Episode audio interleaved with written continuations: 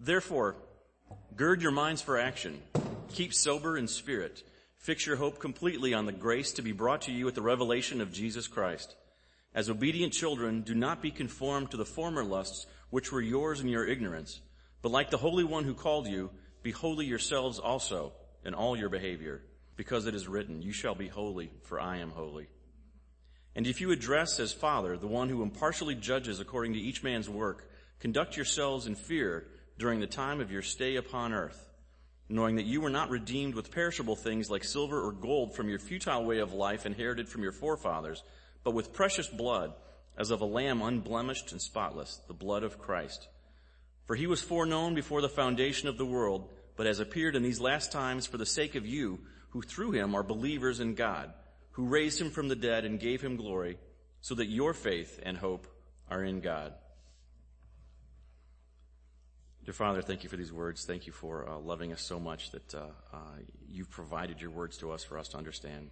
We pray that you would guide Tom uh, to uh, lead us today through these words. We pray that you would open our eyes to understand what you have for us and lead us to be closer to you today, Lord. In the name of Jesus, I pray. Good morning. I love the way God has lately been orchestrating the worship and the messages. Uh, one of the last things that Charlie said right at the end was at the, of the worship was, our hope drives the way we live. That is very much what this passage is about. At one point during our Wednesday sermon discussion this week, my brother Patrick Emmert shared a true story from his own childhood that I will never forget. The story I'm going to tell you is loosely based on his, but I changed the name so I could make some stuff up. Jason is a young man who grew up on a farm. Jason's dad was the sort who approached fatherhood very strategically instead of haphazardly. He regularly treated the experiences of farm life as opportunities to impart wisdom to his son. For years, as a, as a young boy, Jason had been fascinated with his dad's big, mostly green but very paint-worn tractor. He had watched his father use the tractor to accomplish all sorts of things on the farm. When he was a little boy, Jason had ridden many times on his father's lap as his dad mowed the various fields on the property to prep for plowing. Occasionally his dad let him steer the tractor, and as he got older and, t- and taller, his dad actually let him use the, the controls for the mower and also do some shifting and such. But his dad had always been right there to take back control in an instant, and that was often necessary. One morning after Jason had become a rather tall 12 year old, his dad hooked up the huge mowing rig to the back of the tractor just as he had done countless times before. But this time, Jason held, uh, Jason's dad held out the keys and he said to his son, son, it's your turn to do some mowing. Jason's eyes opened wide and a big smile came over his face. His heart was filled with elation to think about how much fun this was going to be. And of course, it was also filled with elation to realize that his dad was trusting this task to him. He practically leaped straight from the ground onto the seat, skipping the step on the way up because he was so anxious to get started with this adventure. But then almost as quickly as that elation had overtaken him, it was replaced with an overwhelming and very sobering sense of the weightiness of what his father had just placed in his hands. He thought about how many times he had watched his dad use this tractor to tear down old fences, to uproot big stumps, and to move boulders that nobody could even begin to budge on his own power. He thought about the damage he could do if he lost control of this big mechanical beast that he was holding the keys to. And then he remembered one evening years before when the tractor had broken down big time and he had eavesdropped from the hallway listening in on a conversation between his mom and his dad as they discussed options for dealing with the crisis. He vividly remembered hearing his dad say that the repair needed on the tractor was going to require them to sell some of the irrigation equipment that would be critical if they didn't get as much rain in that season as they were hoping they would get. As he sat there by himself on that tractor seat, Jason wondered what his parents might have to sell if he wasn't paying close enough attention and hit a big rock or goofed up the transmission. Realizing what was at stake, Jason's elation turned into a fervent determination to handle the task his dad had just hand, handed to him thoughtfully, diligently, and well. Our passage this morning is about what you and I will do with the incomparably weighty task that God has so graciously filled our hands to do. In this passage, there are three imperatives, three direct commands in verses 13 to 21 on which Peter hangs every other word in this passage. And those three imperatives are, in verse 13, fix your hope. In verse 15, be holy. And in verse 17, conduct yourselves. The word therefore at the very beginning of this passage ties all that Peter says in these verses together with what he said in the previous passage in verses 1 through 12. That passage was about the marvelous salvation and the living hope that God has graciously given to us in Jesus Christ. When we make that connection between this passage and the preceding one, and when we see these three commands in context, what we come up with is Peter is saying to us, because God chose you, redeemed you, and sealed you for this glorious salvation in which both prof- into which both prophets and angels have longed to look since time began.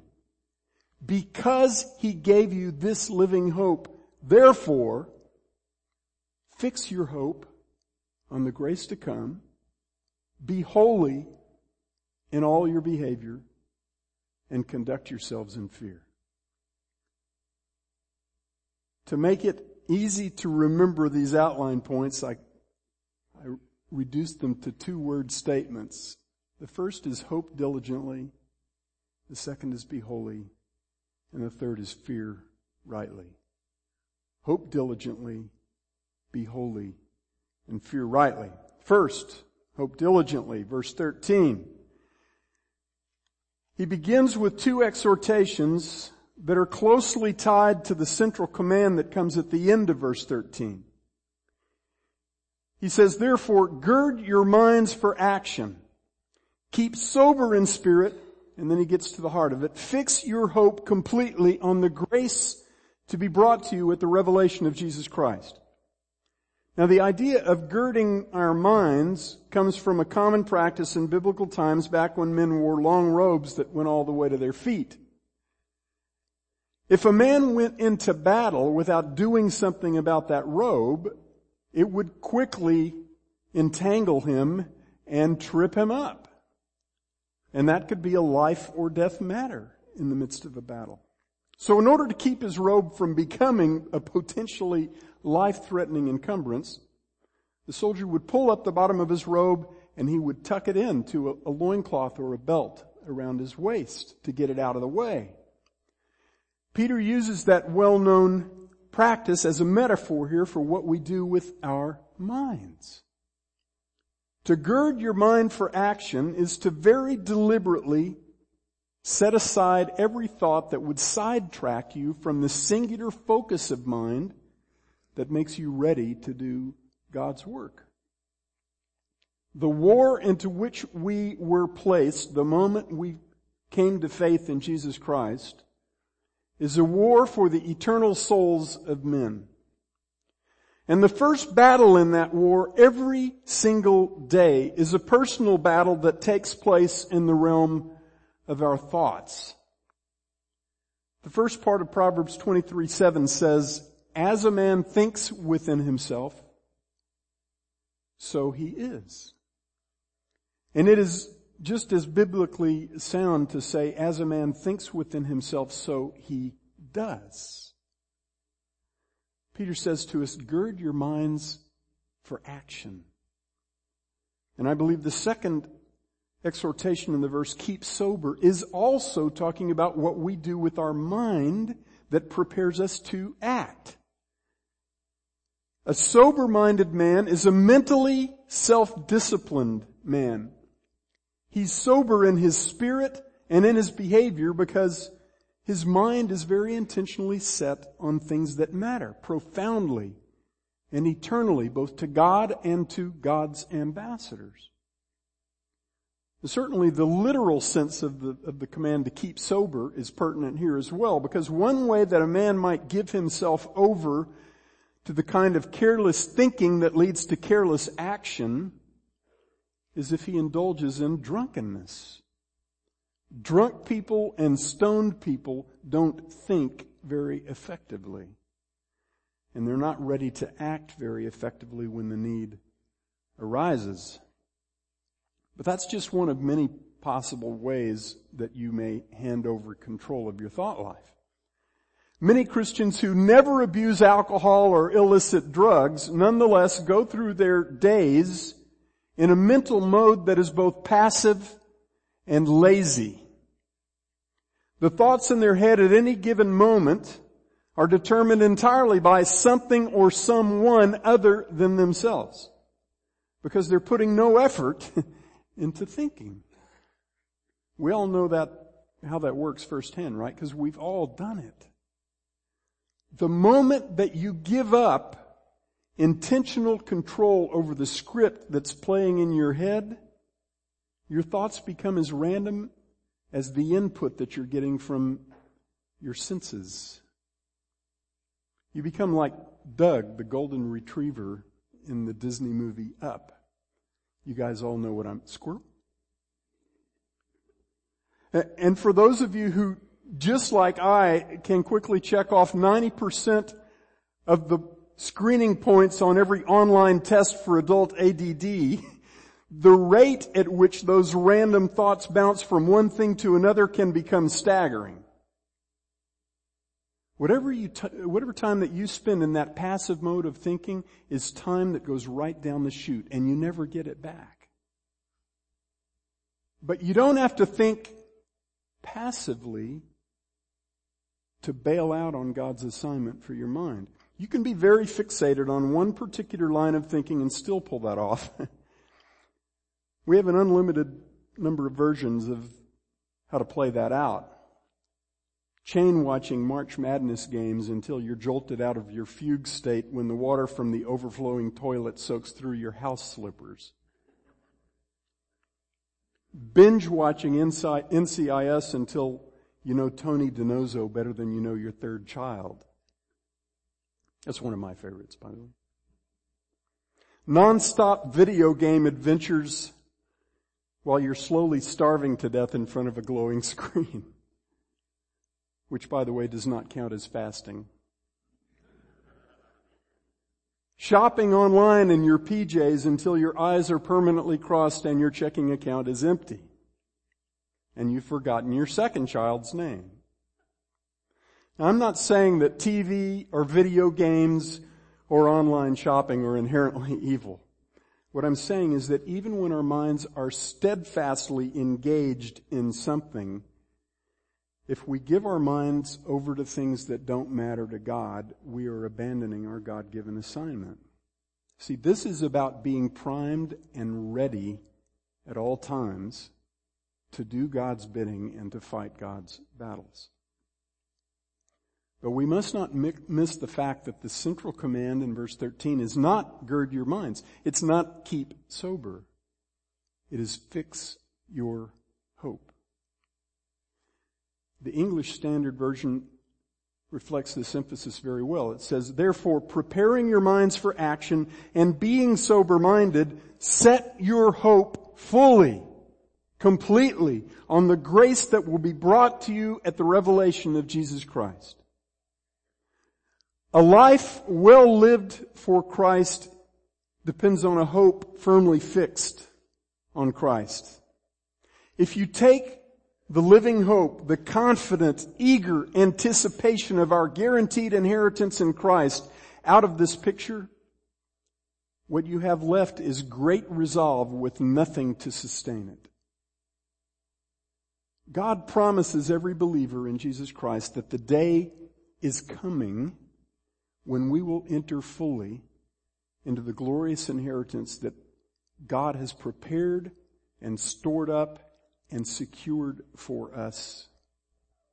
The same imperishable, undefiled, never fading inheritance that is reserved in heaven for us by the power of God that Peter talked about in verse 4 of the same chapter.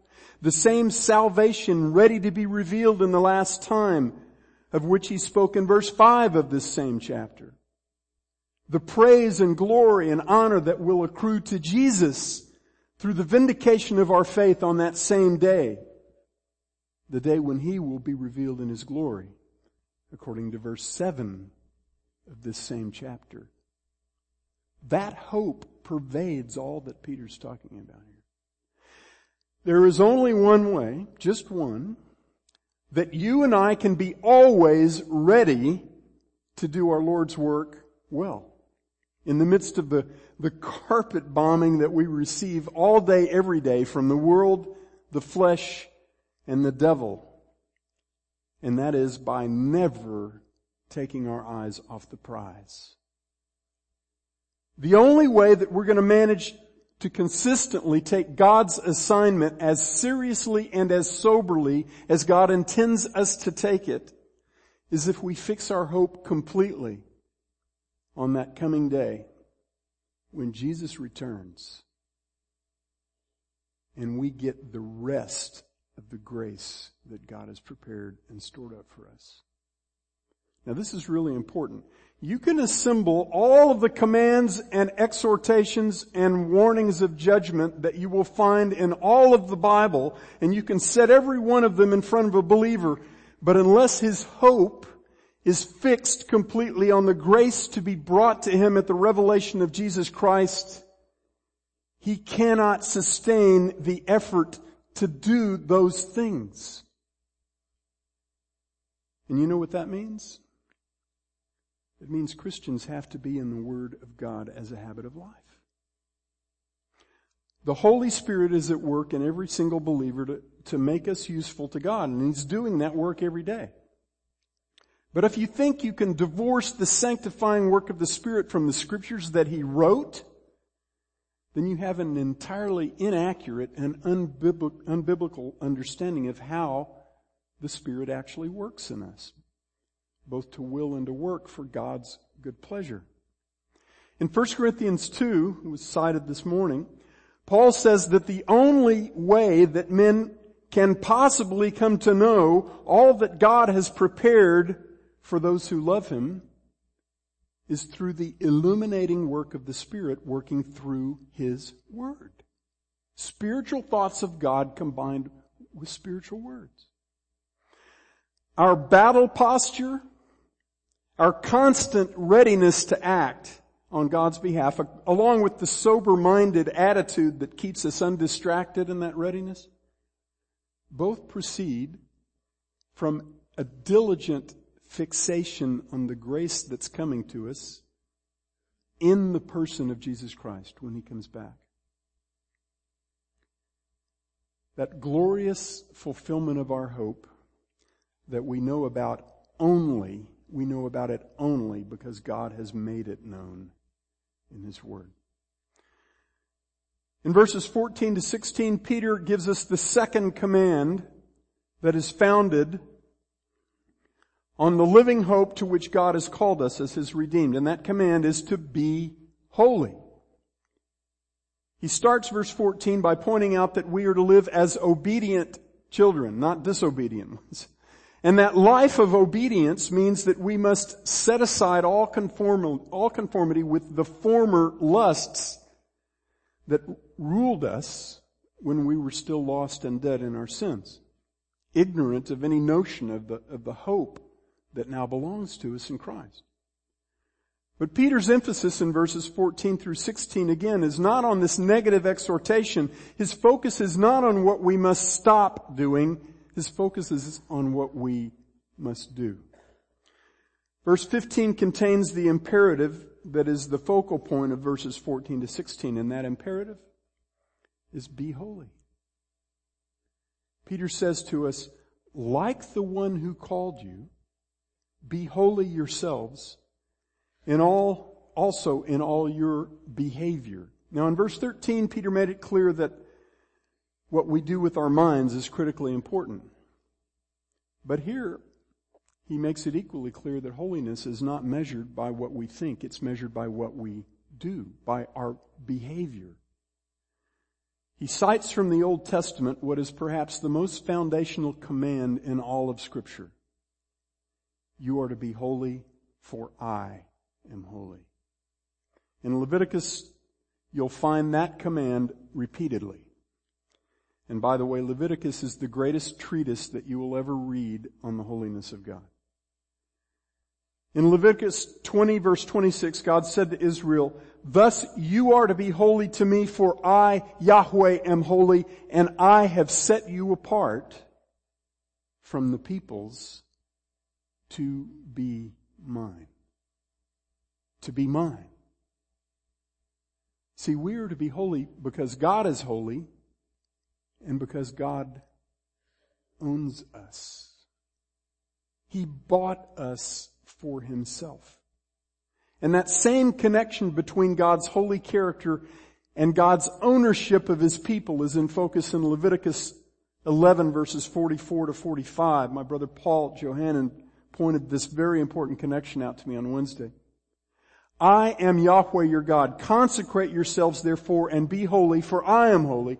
For I am Yahweh who brought you up from the land of Egypt to be your God. Thus you shall be holy. For I am holy. Those whom God redeems, God owns. If you have trouble with that, if you're a Christian and it rubs you the wrong way, to hear anyone talk about God owning you, get over it. Because that is the reality that defines who you are, why you're here, and where you're going. God owns you. You're no longer yours.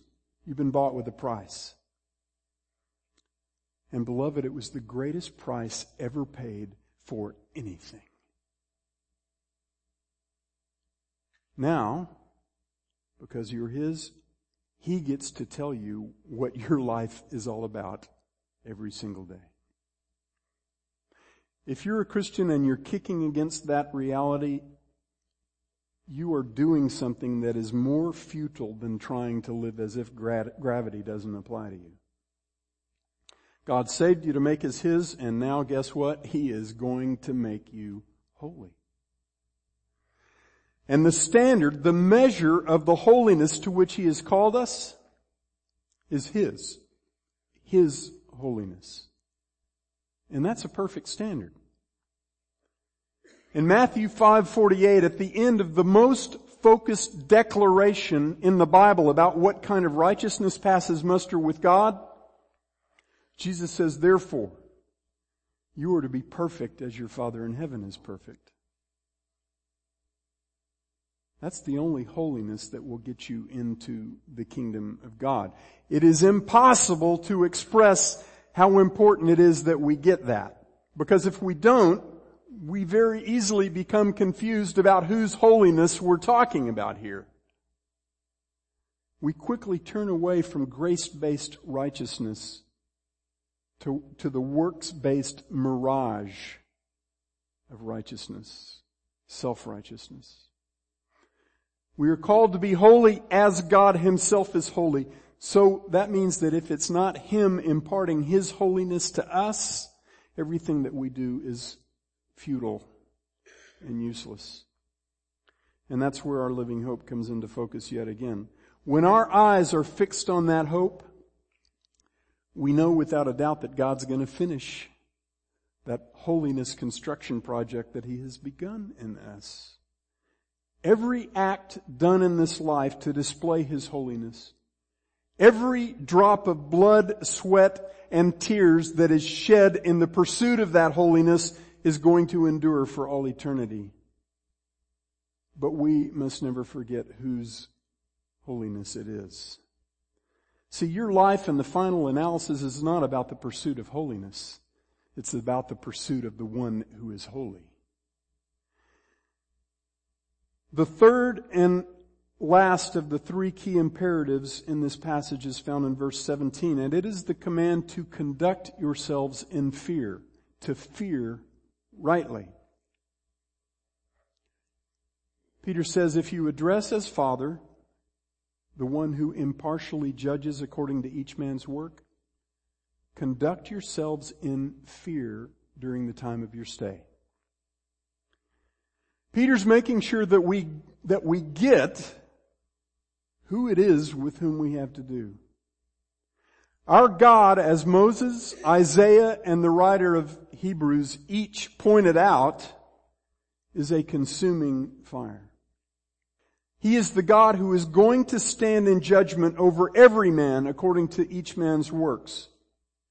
And as we just saw, the standard of measure by which men will be judged is the holiness of God. There's no other standard. That means that every single man, woman, and child who is judged on his or her own merits will infinitely and utterly fail that test. Every one of us deserves only condemnation from our holy God because all have sinned and fall short of the glory of God and God doesn't grade on the curve. Those who bear his judgment for their sins upon their own shoulders will suffer the condemnation described as the lake of fire. A place of eternal torment, banished entirely from the presence of the Lord and from the glory of his power forever and ever. That is the eternal destiny of all those who are not related to God the judge as God their Father.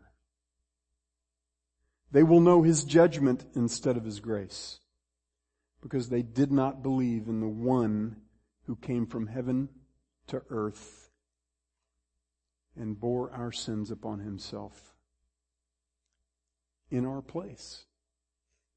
To pay in our place the eternal, terrible, unpayable debt that we owed to God. But Peter's not talking to those people here.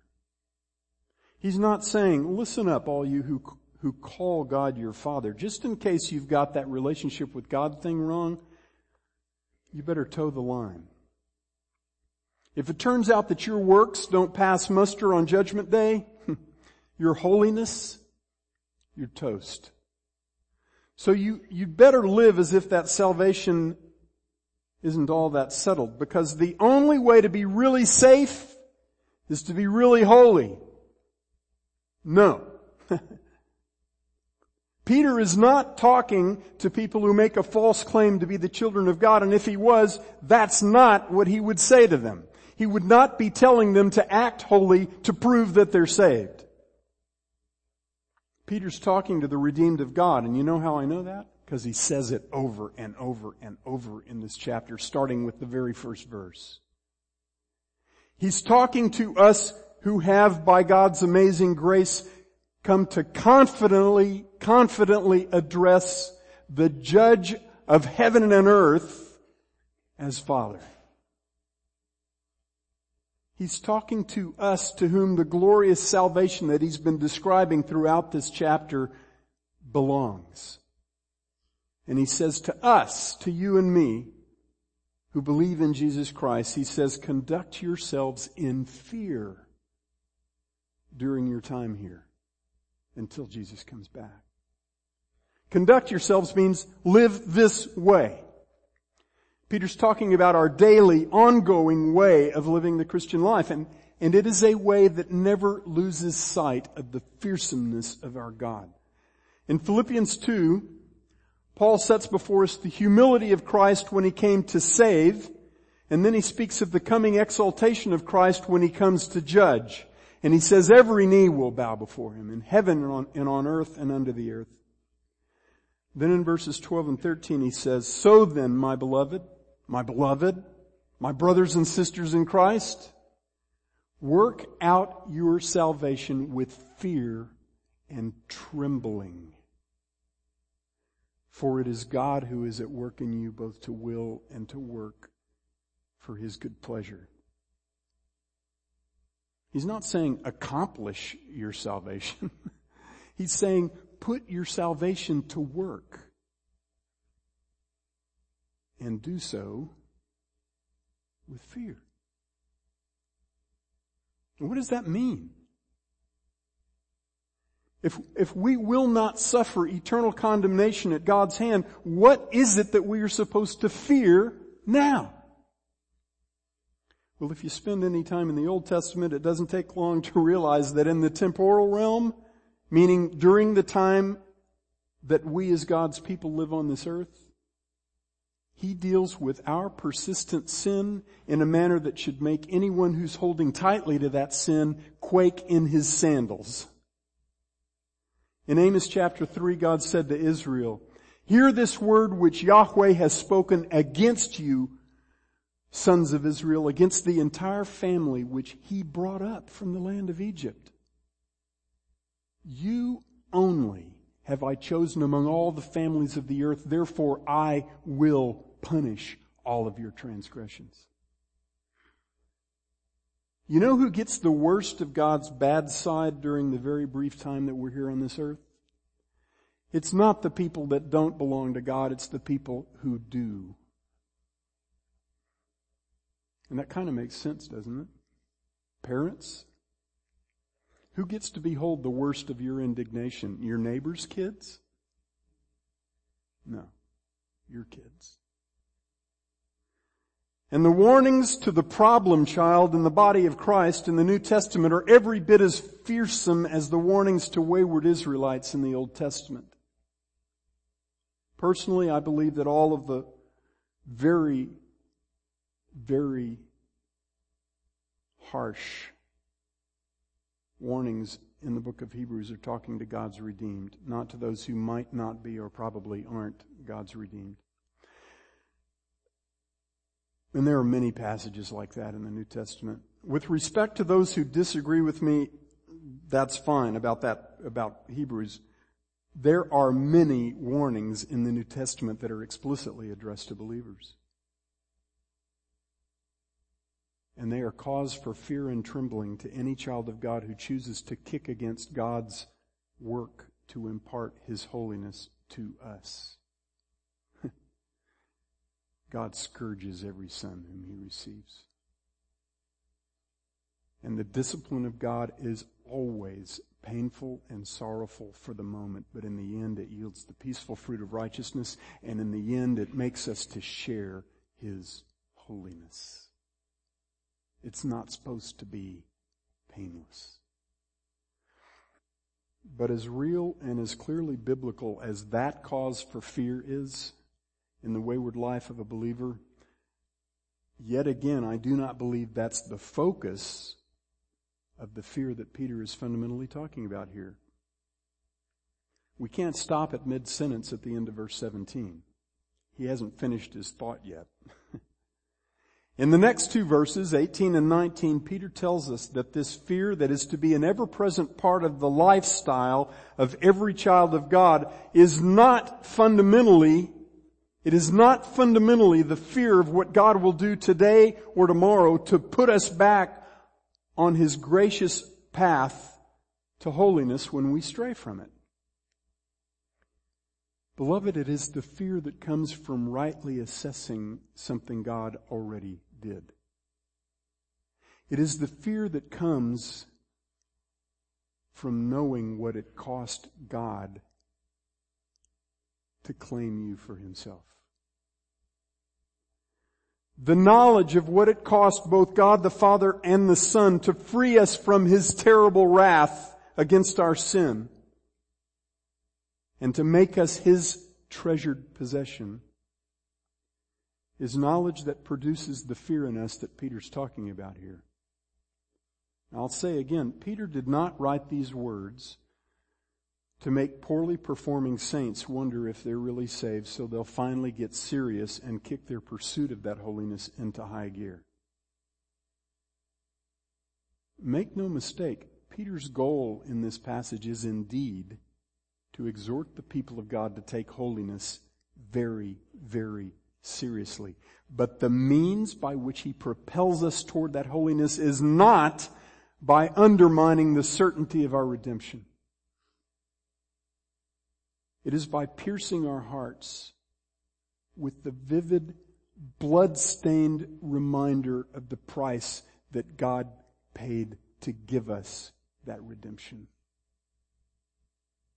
To us who have come by God's grace to address the judge of all the earth as Father, Peter says, conduct yourselves in fear during your time here, knowing that, knowing that you were bought with the priceless blood of Jesus Christ.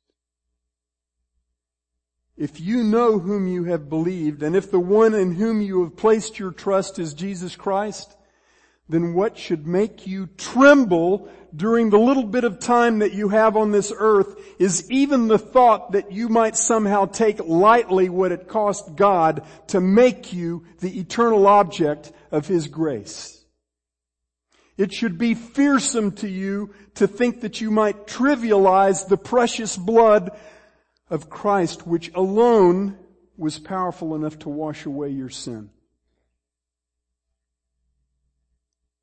Here again, Peter calls us to focus like a guided missile on the holiness imparting, perseverance sustaining, living hope that we who believe in Jesus Christ are supposed to know that we have been given. If you don't see that all over this chapter, go home and read it again. You'll never arrive at what a passage means if you don't acknowledge what it says. There is and always has been a pervasive notion in many Christian circles that certainty somehow undermines holiness. I would argue that the unassailable certainty that we have in Jesus Christ, the living hope that we have in God's promise of our imperishable, undefiled, unfading inheritance, that very certainty is the bedrock upon which holiness is built. If you take away our living hope, you take away our holiness. The life's blood of holiness is hope. And the corrective for compromised holiness is to remember whose blood made that living hope yours. This you know, beloved, this you know. If your trust is in Jesus Christ alone, you were not redeemed with perishable things like silver or gold from your futile way of life that you inherited from your forefathers, but you were redeemed with precious blood, as of a lamb unblemished and spotless, the blood of Jesus Christ. To know the immeasurable price that God paid to ransom us out of the domain of darkness into his marvelous light is to know the fearsomeness both of that ransom and of the God who paid it to make you his own. In verses 20 and 21, Peter ends this powerful passage by pointing our attention squarely to the object of our faith and our hope, the one whose blood delivered you from the eternal penalty that you and I deserved from the judge of all mankind.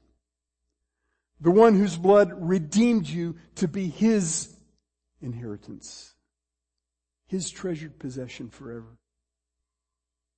The one whose blood secured for you the glorious inheritance that you get to share with him when he returns. That one is the one whom Peter says was foreknown before the foundation of the world, but has appeared in these last times for the sake of you, who through him are believers in God, who raised him from the dead and gave him glory so that your faith and hope are in God. Your salvation, if you belong to Christ, has been in the works since before the worlds existed. That also applies if you will come to faith in Christ. Your salvation has been in the works since before God created everything that you see. Your Redeemer is the one from whom in eternity past enjoyed perfect love and fellowship and communion with the Father and the Spirit. But he left the purity and perfection and unspeakable glory of his home in heaven and he came here and you know why he did? For the sake of you. It is through him, it is by his doing that you are believers in God. It is through him that your faith and your hope are now in God. At the end of 1 Corinthians 1, one of my favorite verses, Paul says, by his doing you are in Christ, you are in Christ Jesus, who became to us wisdom from, uh, from God and righteousness and sanctification and redemption that just as it is written, let him who boasts boast in the Lord. May we know, brothers and sisters, may we know the weightiness of what we have been given. May we know how precious is the price that God paid to give it to us. And may we know the glorious weightiness of the one who paid that cost to make us his own. May we hope diligently, be holy, and fear rightly. Let's drive this tractor really, really well. Loving Father, we praise you again uh, for this living hope that you've given to us. We deserved your condemnation and nothing else and you sent your son to give us this prize, this gift that we can just barely even comprehend. If you hadn't told us about it in your word with great, with great glory, even in those words, uh, we'd never have guessed it.